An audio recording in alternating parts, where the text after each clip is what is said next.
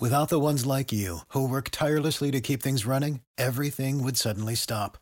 Hospitals, factories, schools, and power plants, they all depend on you.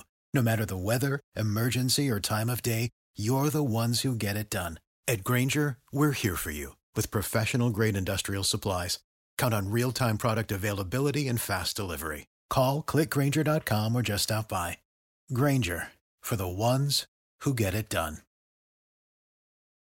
When you need mealtime inspiration, it's worth shopping Kroger, where you'll find over 30,000 mouthwatering choices that excite your inner foodie. And no matter what tasty choice you make, you'll enjoy our everyday low prices, plus extra ways to save, like digital coupons worth over $600 each week. You can also save up to $1 off per gallon at the pump with fuel points. More savings and more inspiring flavors make shopping Kroger worth it every time. Kroger, fresh for everyone. Fuel restrictions apply. That moment when the sun peeks over the horizon, when the sea breeze kisses your cheeks, when the sun's rays warm your soul, when you're grateful to be right here, right now. That's the moment you know that the little things in life are the big things. Massachusetts, take a moment. Plan your getaway at visitma.com. Phones, watches, doorbells, devices keep getting smarter, and so do cybercriminals who could hack certain devices like your smartphone or steal your info over public Wi Fi, even if it's password protected. Norton 360 has multiple layers of protection for today's evolving cyber threats. Plus, Norton is the most awarded consumer security brand by PC Magazine. No one can prevent all cybercrime, but everyone can save up to 66% their first year at norton.com/news. Opt in to cyber safety. The old world is dying. The new world struggles to be born. Now is the time of monsters. With those words from Gramsci, I welcome you to the Time of Monsters podcast, hosted by The Nation magazine and available wherever you can listen to podcasts. Uh, last week, we took up the issue of the uh, long running uh, monster uh, dating back to the 1990s of the debt ceiling, uh, which is a weapon used by the Republicans to force uh, Democratic presidents to make cuts under the threat of uh, destroying the uh, global economy. and uh, we talked about with Jeff Hauser of the Revolving Door Project about various methods. Um, that the Biden administration could um, actually fight the debt ceiling itself, not just a political fight with the Republican Party, but to delegitimize this instrument, which um, I think there's a very compelling argument is like unconstitutional, uh, makes no sense, and uh, you know um, has to be gotten rid of just for the future governance of the United States.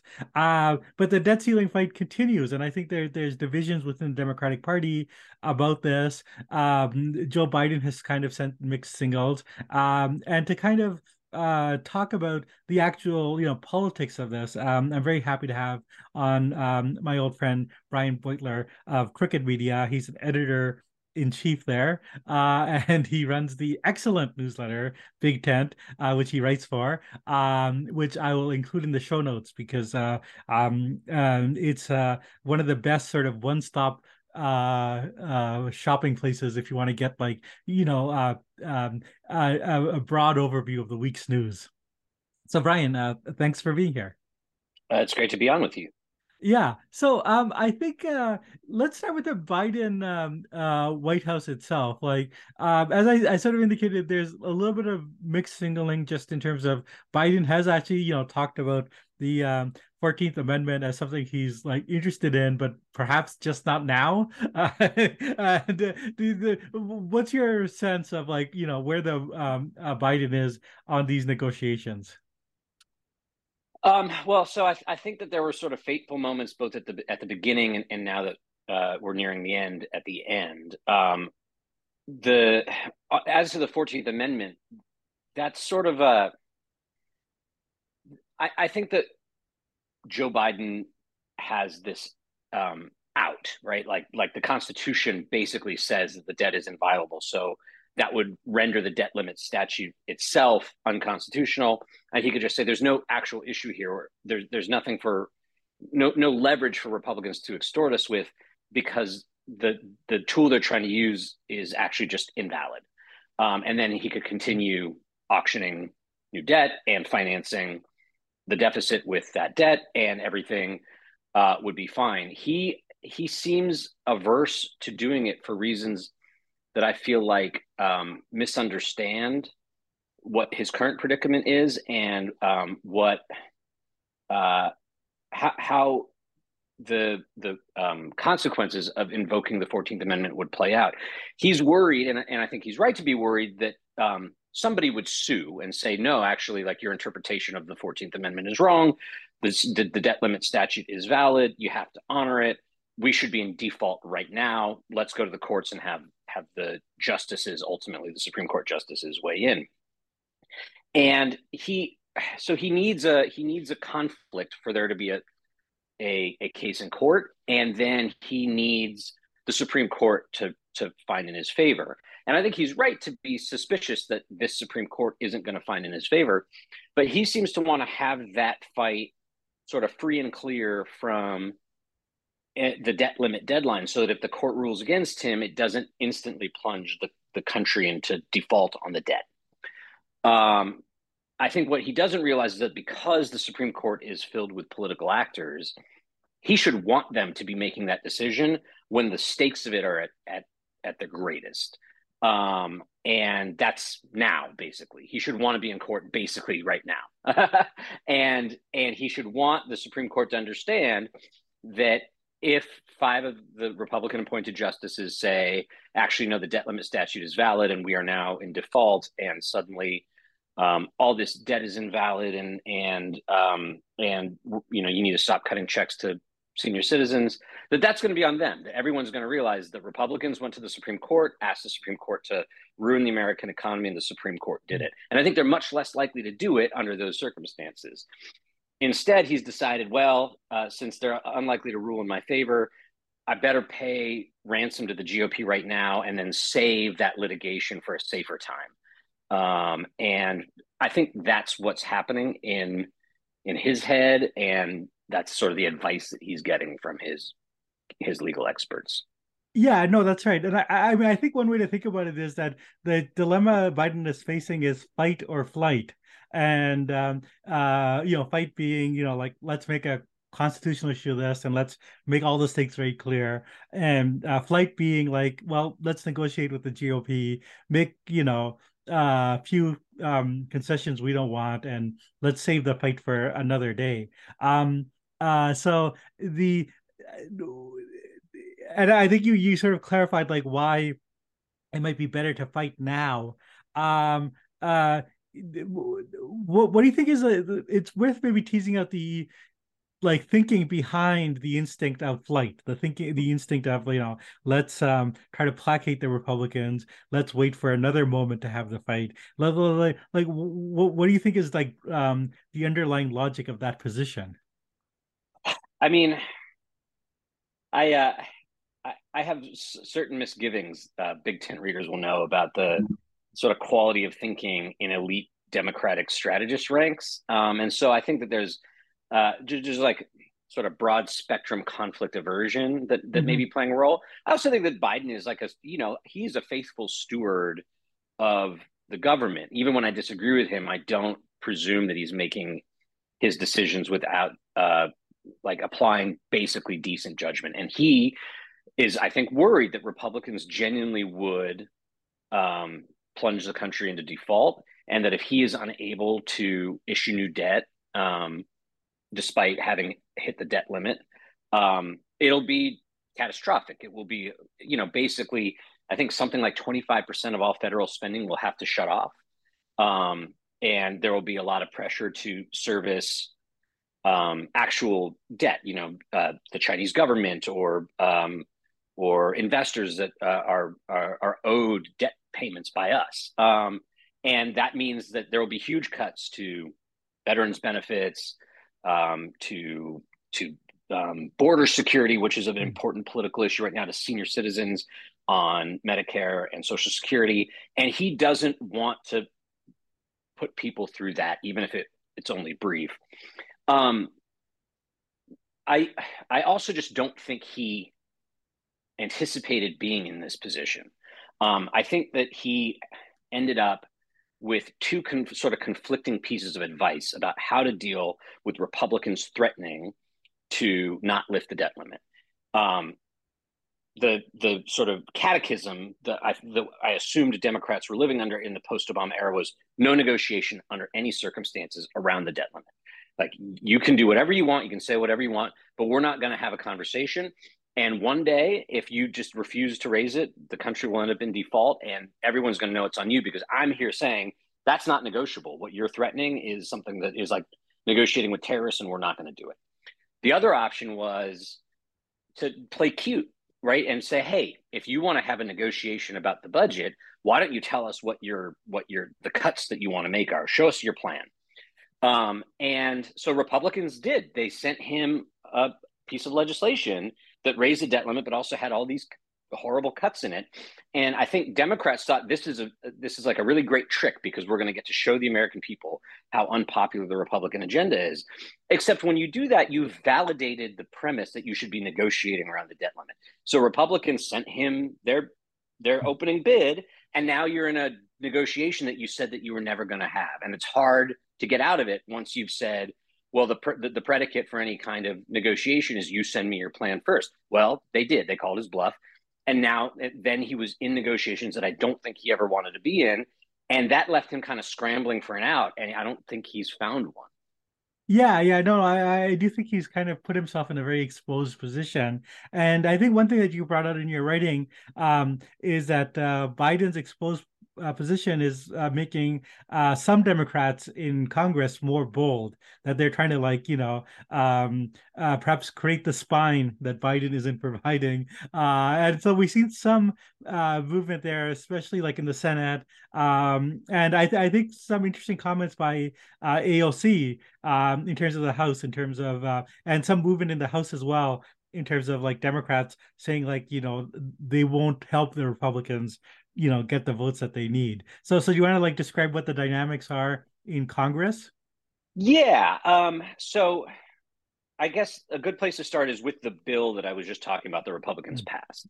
That in, in, included an increase in the debt limit. It also included uh very right wing uh budget basically a bunch of spending cuts cuts to uh, basically everything across the board that isn't military and isn't social security um, and so that would be very onerous. It's full of unpopular stuff. Joe Biden celebrated when they sent it to him. he started, you know, tweeting about all the horrible, unpopular things that Republicans are trying to force on the country. But they got 218 votes for it, right? So we know that there's 218 votes for that plan. Um, but that plan can't pass the Senate, so it can't get out of Congress. The debt limit can't be raised. Um, the there's two alternatives to the Republican only plan one is just a clean debt limit increase. Congress just says mm, we're not going to attach anything to this. We're just going to increase the debt limit so we don't default. Um, and that would also have to pass both the House and, and the Senate. Second option would be some kind of bipartisan deal, which is what Biden is negotiating now, where Democrats say, well, I guess we're going to have to surrender some concessions to Republicans in exchange for getting the debt limit increase. And the question is, which of those second two options is likelier to be able to clear both the House and the Senate? And what AOC was saying is that um, any deal that Kevin McCarthy strikes with John uh, with uh, with Joe Biden is going to need a lot of Democratic votes to pass because he's going to lose a bunch of, mm-hmm. of extreme Republicans who only want to raise the debt limit if they get everything they want.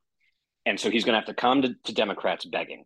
And so Democrats can just say, we're not going to be a part of that. We're like, we are not going to help you guys extort us.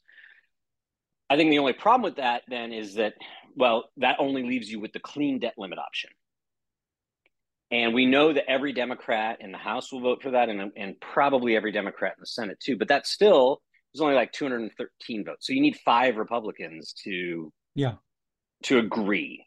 And I think the question is in the pressure cooker of like you're approaching the, the deadline to increase the debt limit, and it's either you move on something or you default. What's likelier to pass both houses the clean debt limit or the or the negotiated deal where democrats agree that they are going to give republicans some ransoms and i don't honestly sitting here know which of those two outcomes is more likely um, but I think what AOC was saying is it's preemptive. If if if they come to us, if the White House comes to us saying we need your votes to help get this passed, um, that's essentially a form of caving because we actually have more votes for a clean debt limit increase than Republicans have for any other viable plan. Mm-hmm.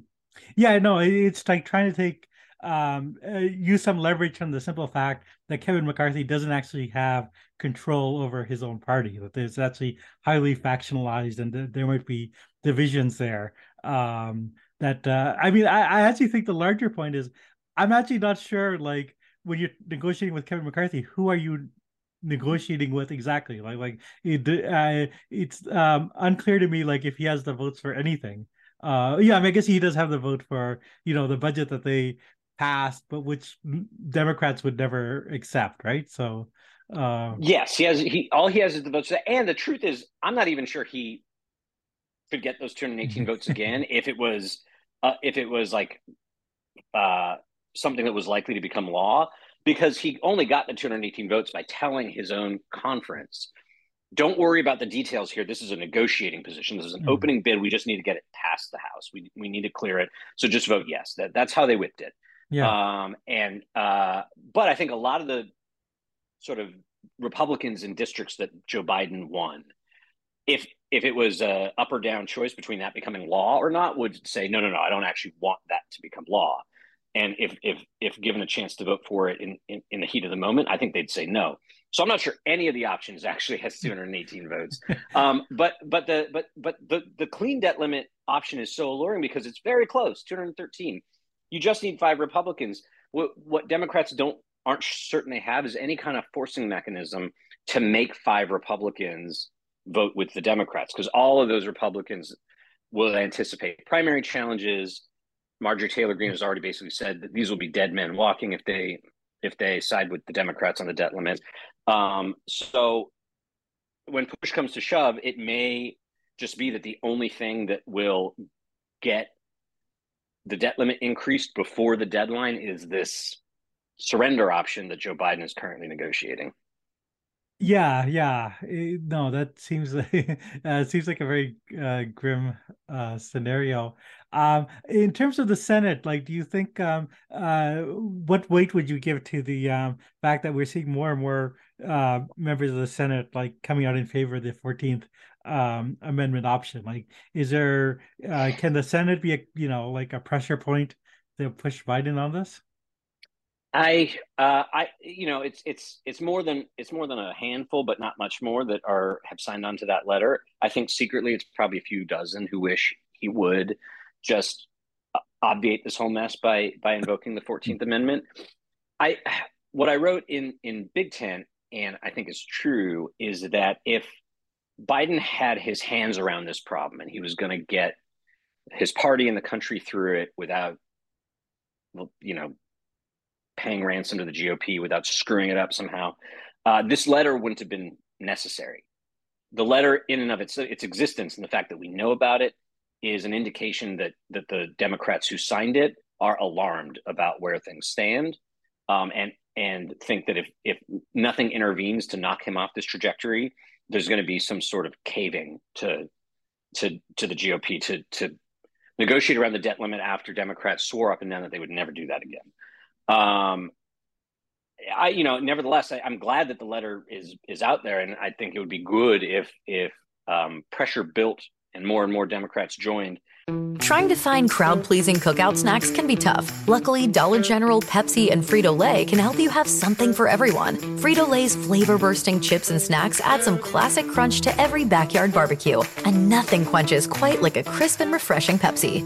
Now through June 16th, save $3 when you buy one participating Frito Lay Doritos, Cheetos, or Ruffles party sized bag and one 18 pack of Pepsi or Mountain Dew. Stop by your Dollar General and let's make crowd pleasers happen. For the ones who work hard to ensure their crew can always go the extra mile, and the ones who get in early so everyone can go home on time, there's Grainger, offering professional grade supplies backed by product experts so you can quickly and easily find what you need. Plus, you can count on access to a committed team ready to go the extra mile for you. Call, clickgrainger.com, or just stop by. Grainger, for the ones who get it done.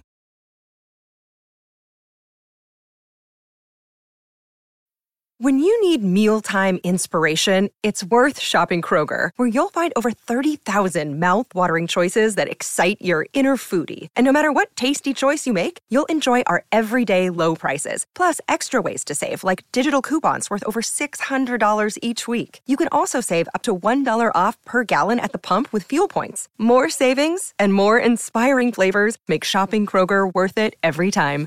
Kroger, fresh for everyone. Fuel restrictions apply. This message comes from McCormick and Company, committed to enhancing people's health, their communities, and the planet. McCormick, healthy, sustainable, delicious. To learn more, tap the banner on your screen or visit McCormickCorporation.com slash future of flavor. Phones, watches, doorbells, devices keep getting smarter. And so do cybercriminals who could hack certain devices like your smartphone or steal your info over public Wi Fi, even if it's password protected. Norton 360 has multiple layers of protection for today's evolving cyber threats. Plus, Norton is the most awarded consumer security brand by PC Magazine. No one can prevent all cybercrime, but everyone can save up to 66% their first year at norton.com/slash news. Opt in to cyber safety. But what you would really want to see is enough Democrats, like 41 Democrats, saying we won't vote for a debt limit um, where where we are the only side conceding policy. Um, and then then it would be a, a really tough situation because then Biden would know that no deal could get through the Senate. It would be filibustered and it would die. We haven't seen that, and so I don't think that it's it's likely to play out that way. Another thing that we haven't seen is that there is a there is a um, parliamentary mechanism that Democrats could use to increase the debt limit in the Senate with without a filibuster. So just 51 votes and it's done. It would run through the Budget Committee. Um, the Budget Committee chairman is Sheldon Whitehouse. There's been no indication that they're exploring mm. that as an option. Um, and I I assume that means they don't think that they would have 51 votes for a clean debt limit increase. Um, so I, you know, it, the the letter is a nice gesture, but it's really just a gesture at this point. The like the the way uh, we would know it if Senate Democrats were flexing their power enough to really alter uh, the the course of these negotiations, and we haven't seen it so far. Yeah. Okay. um, in terms of a, excuse me, in terms of a big picture take on this, um, I mean, I think I think one thing is uh, um, like how Biden views politics, which I think um, is that he sees, as you mentioned, indicated earlier, his role is to be a steward, is to you know, like you get elected and you govern, and then you keep politics.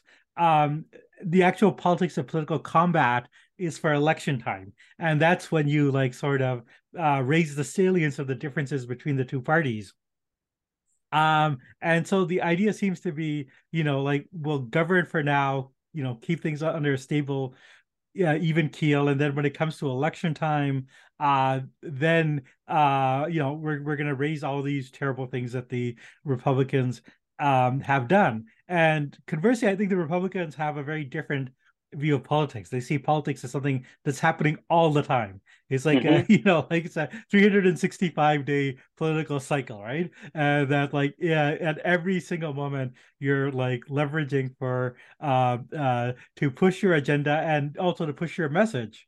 Um, so I mean, uh, any thoughts on that? Because I think that some of the comments you made about, um, um, you know, how they're hoping to that some of the stuff that Donald Trump has said, hoping to use them at the election rather than now. Like it seems uh, uh, that's in keeping with this idea, uh, uh, this bifurc, um, this divided view of politics. That politics is is uh, an election time thing.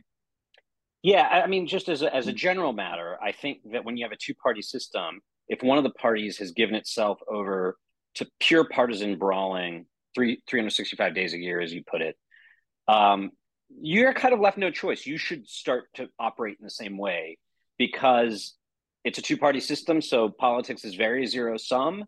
And um, whatever uh, you lose is their gain. And so if they if if they're kicking your butt around for say 300 of the 365 days and then in the last 65 you start to campaign well i mean maybe you win the election but what have you conceded along the way um, to people who are taking things hostage and making demands and trying to make everything dysfunctional constantly.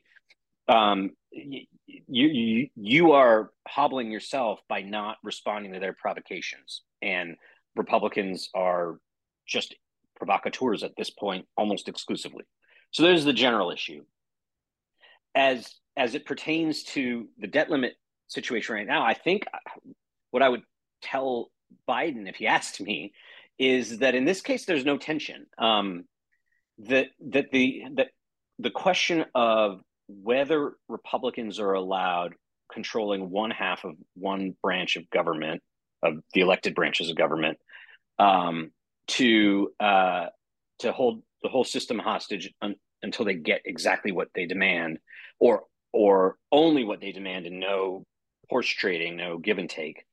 Um, like that's an that that's an affront to the constitutional system, and um, and defeating it is not just good politics, but it's part of what governing is. It's part of being faithful to your oath is not letting them warp the constitutional system in that way. And if you're worried about it going to a corrupt Supreme Court, well, then what you're saying is you know that the Supreme Court is corrupt. And that is also an urgent constitutional emergency that you have a stake in and you have a responsibility to address at some level.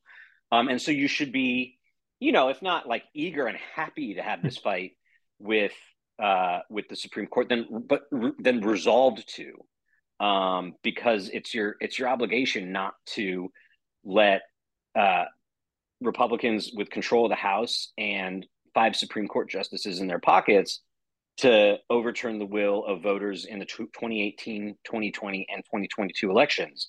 Um, that's crazy, and uh, and assuming that just because it's confrontational and partisan to do it that way, that that, that means it's only political and it's not a governing issue um, is a very crimped view of governing, particularly in the in the Trump era, right? In the in the modern polarized hyperpartisan GOP era. Um, like governing now isn't just budgets and health policy and prescription drug prices.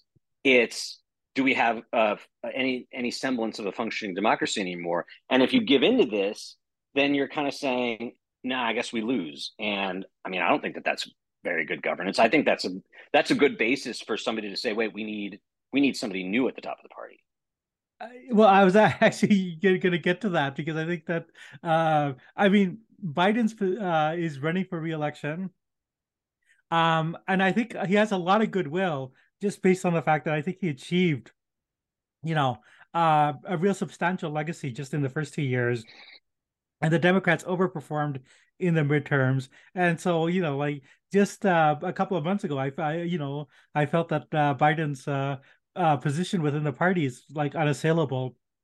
You know their concerns about his age uh, which are natural and uh, and real but you know like given what he's achieved um i i didn't see any path to like any sort of challenges. But like how, how does this all open up more you know doubts about biden as the leader of the party the standard bearer of the party yeah, I want to distinguish between should and will because I, hmm. you know, uh, it's it's a little late in the game, and um, yeah, it's it's unlikely to and, actually, and, and, yeah, yeah. Um, but um, what the, the reason I think that the, the, this is at least theoretically a breaking point moment, or, or, or people in the Democratic Party might want to think about it that way, um, is that is based on what you said before. Is that is that prior to getting ensnared in another debt limit hostage situation and seemingly being on the cusp of, of making concessions in order to get the debt limit increased. There was just very thin grounds for arguing that Biden should be primary because he had governed successfully with tiny tiny majorities in uh, 2021 and 2022, um, and then he, you know, the the midterms went much better for Democrats than even most Democrats expected. So other than like a crank like Robert F. Kennedy Jr., um, you, you know, you're not going to get like a, a credible Democrat to say, look, I want to continue what Biden has started, but I'm just younger, and you don't have to worry about me keeling over and dying. Uh, so let's switch him out with me. Like that's a really tough sell, um, and I understand why no Democrat wanted to go out there and make that pitch because it would have been a losing pitch, and it would have been you know basically the end of the line for you probably in democratic politics at least for a long time. Um, uh, I think that this mistake that seems to be that, that Biden seems to be in the progress process of making changes things because now there's a genuine um like bone of contention for a credible democrat if a credible democrat wanted to make it could offer is i understand republicans better than joe biden does joe biden's still laboring under some misapprehensions about republicans that he's carried with him for 50 years uh, Republicans aren't like that anymore. I wouldn't have gotten us into this mistake. I've been on to what I've been on to Republicans since they started doing this 12 years ago. Um, and fundamentally, the party just needs leaders who are willing to accept Republicans as what they are and fight them on that basis. And that's me, not Joe Biden. I think that that's a, like a, a, a genuinely like reasonable pitch for somebody who wanted to be president to make. If if if they wanted to assemble the team and the money and and and roll the dice, it would. It, it's not frivolous. It's not nonsense. Um, and uh, you know, I that doesn't mean that I think it's going to happen. Um, but I think that I, I guess what I should say is I think rank and file Democrats should be upset enough about what's happening right now to start pondering that. Yeah, no, no, I think that's right. I, I, I'm glad you zeroed in on this issue of like Biden's views of the Republicans because I think that does get to some of the the heart of the matter. Um, and it seems like he has a uh, divided view of Republicans that there's a part of Joe Biden that actually, you know, is uh, very aware of everything that's happened under Trump and January 6th and afterwards, and, you know, sees Republicans as an existential existential threat to American democracy. And that's the Joe Biden that, you know, talks about MAGA Republicans. And that's the Joe Biden that like gave very effective speeches right before the midterms, uh, uh, basically elevating the issue of democracy and making clear that democracy is on the line. Uh, but that that's like half of his view of the Republicans. There's also another Joe Biden that's you know been in a, politics, national politics since the 70s, has nostalgic memories of, you know, well, when he could work with um, uh, Bush Sr. Uh, on the America uh, for, with Disab- Disabilities Act and, and other things, and, you know, like can find common ground with some Republicans uh, to make changes and, you know, really wants that world back.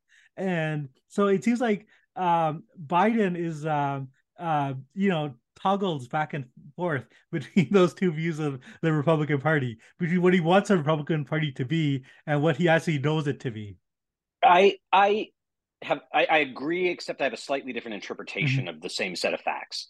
Um, I don't think Joe Biden um, like is amb- ambivalent about Republicans and isn't certain whether they're good or bad or a little bit of both. I think that he realizes that um, that the Republican Party of today should not be trusted with power, um, and that he thinks Donald. I, am sure he thinks Donald Trump is just an atrocious person, um, and has and the party's remade itself in his image, and that is inexcusable.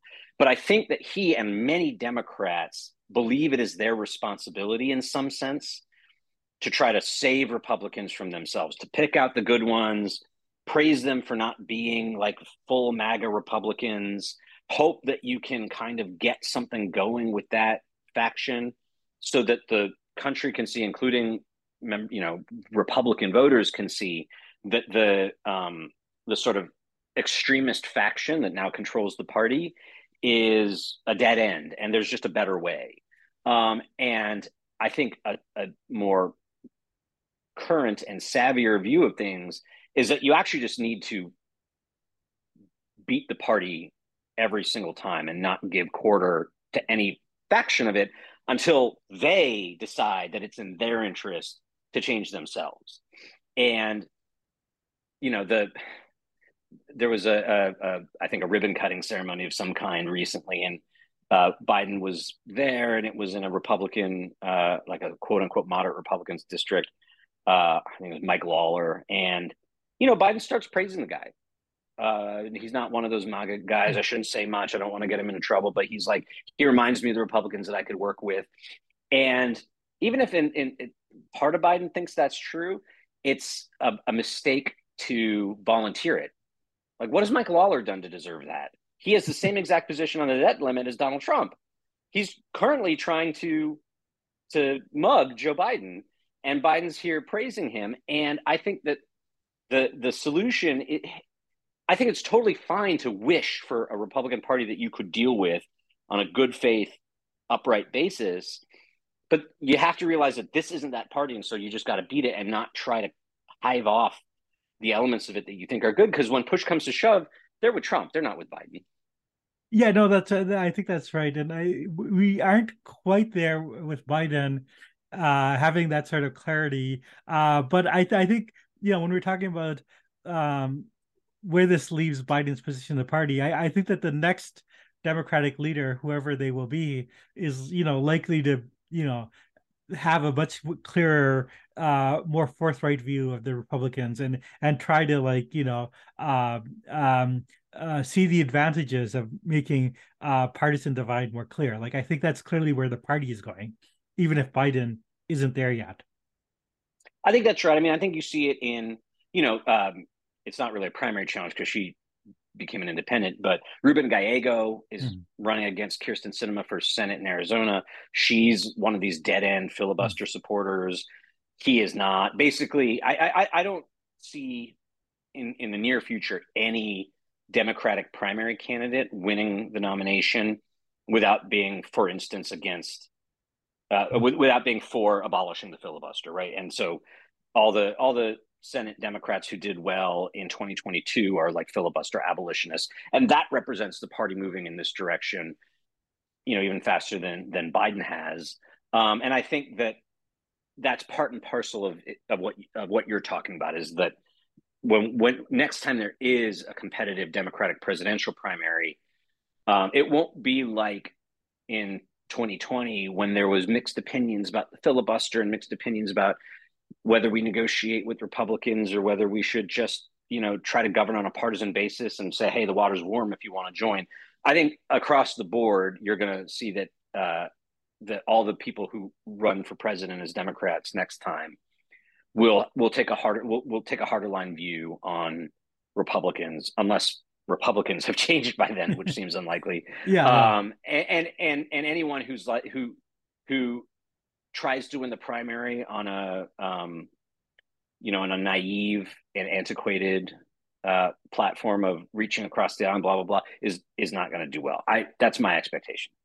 Yeah, no, no. I think I think uh, um, yeah. I mean, I think these changes might not happen as fast as we want, but I, I do like there's a strong there's a lot of signs that these are in fact happening, and I think that's actually you know um, I always like to end on a surprisingly optimistic note uh, in these kind of dire situations, and I actually think that that is like one sort of uh, positive development that we can kind of conclude our uh, talk with. So again, Brian, uh, thanks for being on. Oh, it was great. Thanks for having me.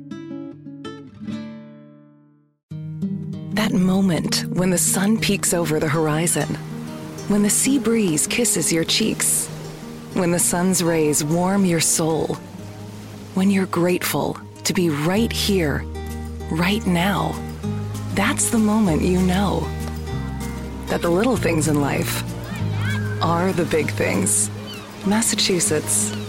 Take a moment.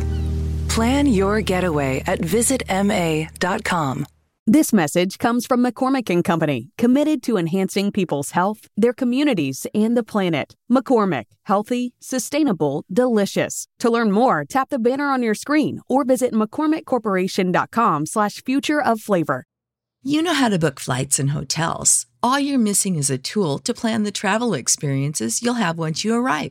That's why you need Viator. Book guided tours, activities, excursions, and more in one place to make your trip truly unforgettable. Viator has over 300,000 travel experiences to choose from. Everything from simple tours to extreme adventures and all the niche, interesting stuff in between. So you can plan something that everyone you're traveling with will enjoy. Real traveler reviews give the inside scoop from people who've already been on the experiences you're considering. So you can plan with confidence. Free cancellation helps you plan for the unexpected. And 24 7 customer support means you can travel worry free. Download the Viator app now and use code Viator10 for 10% off your first booking in the app. Find travel experiences for you. Do more with Viator.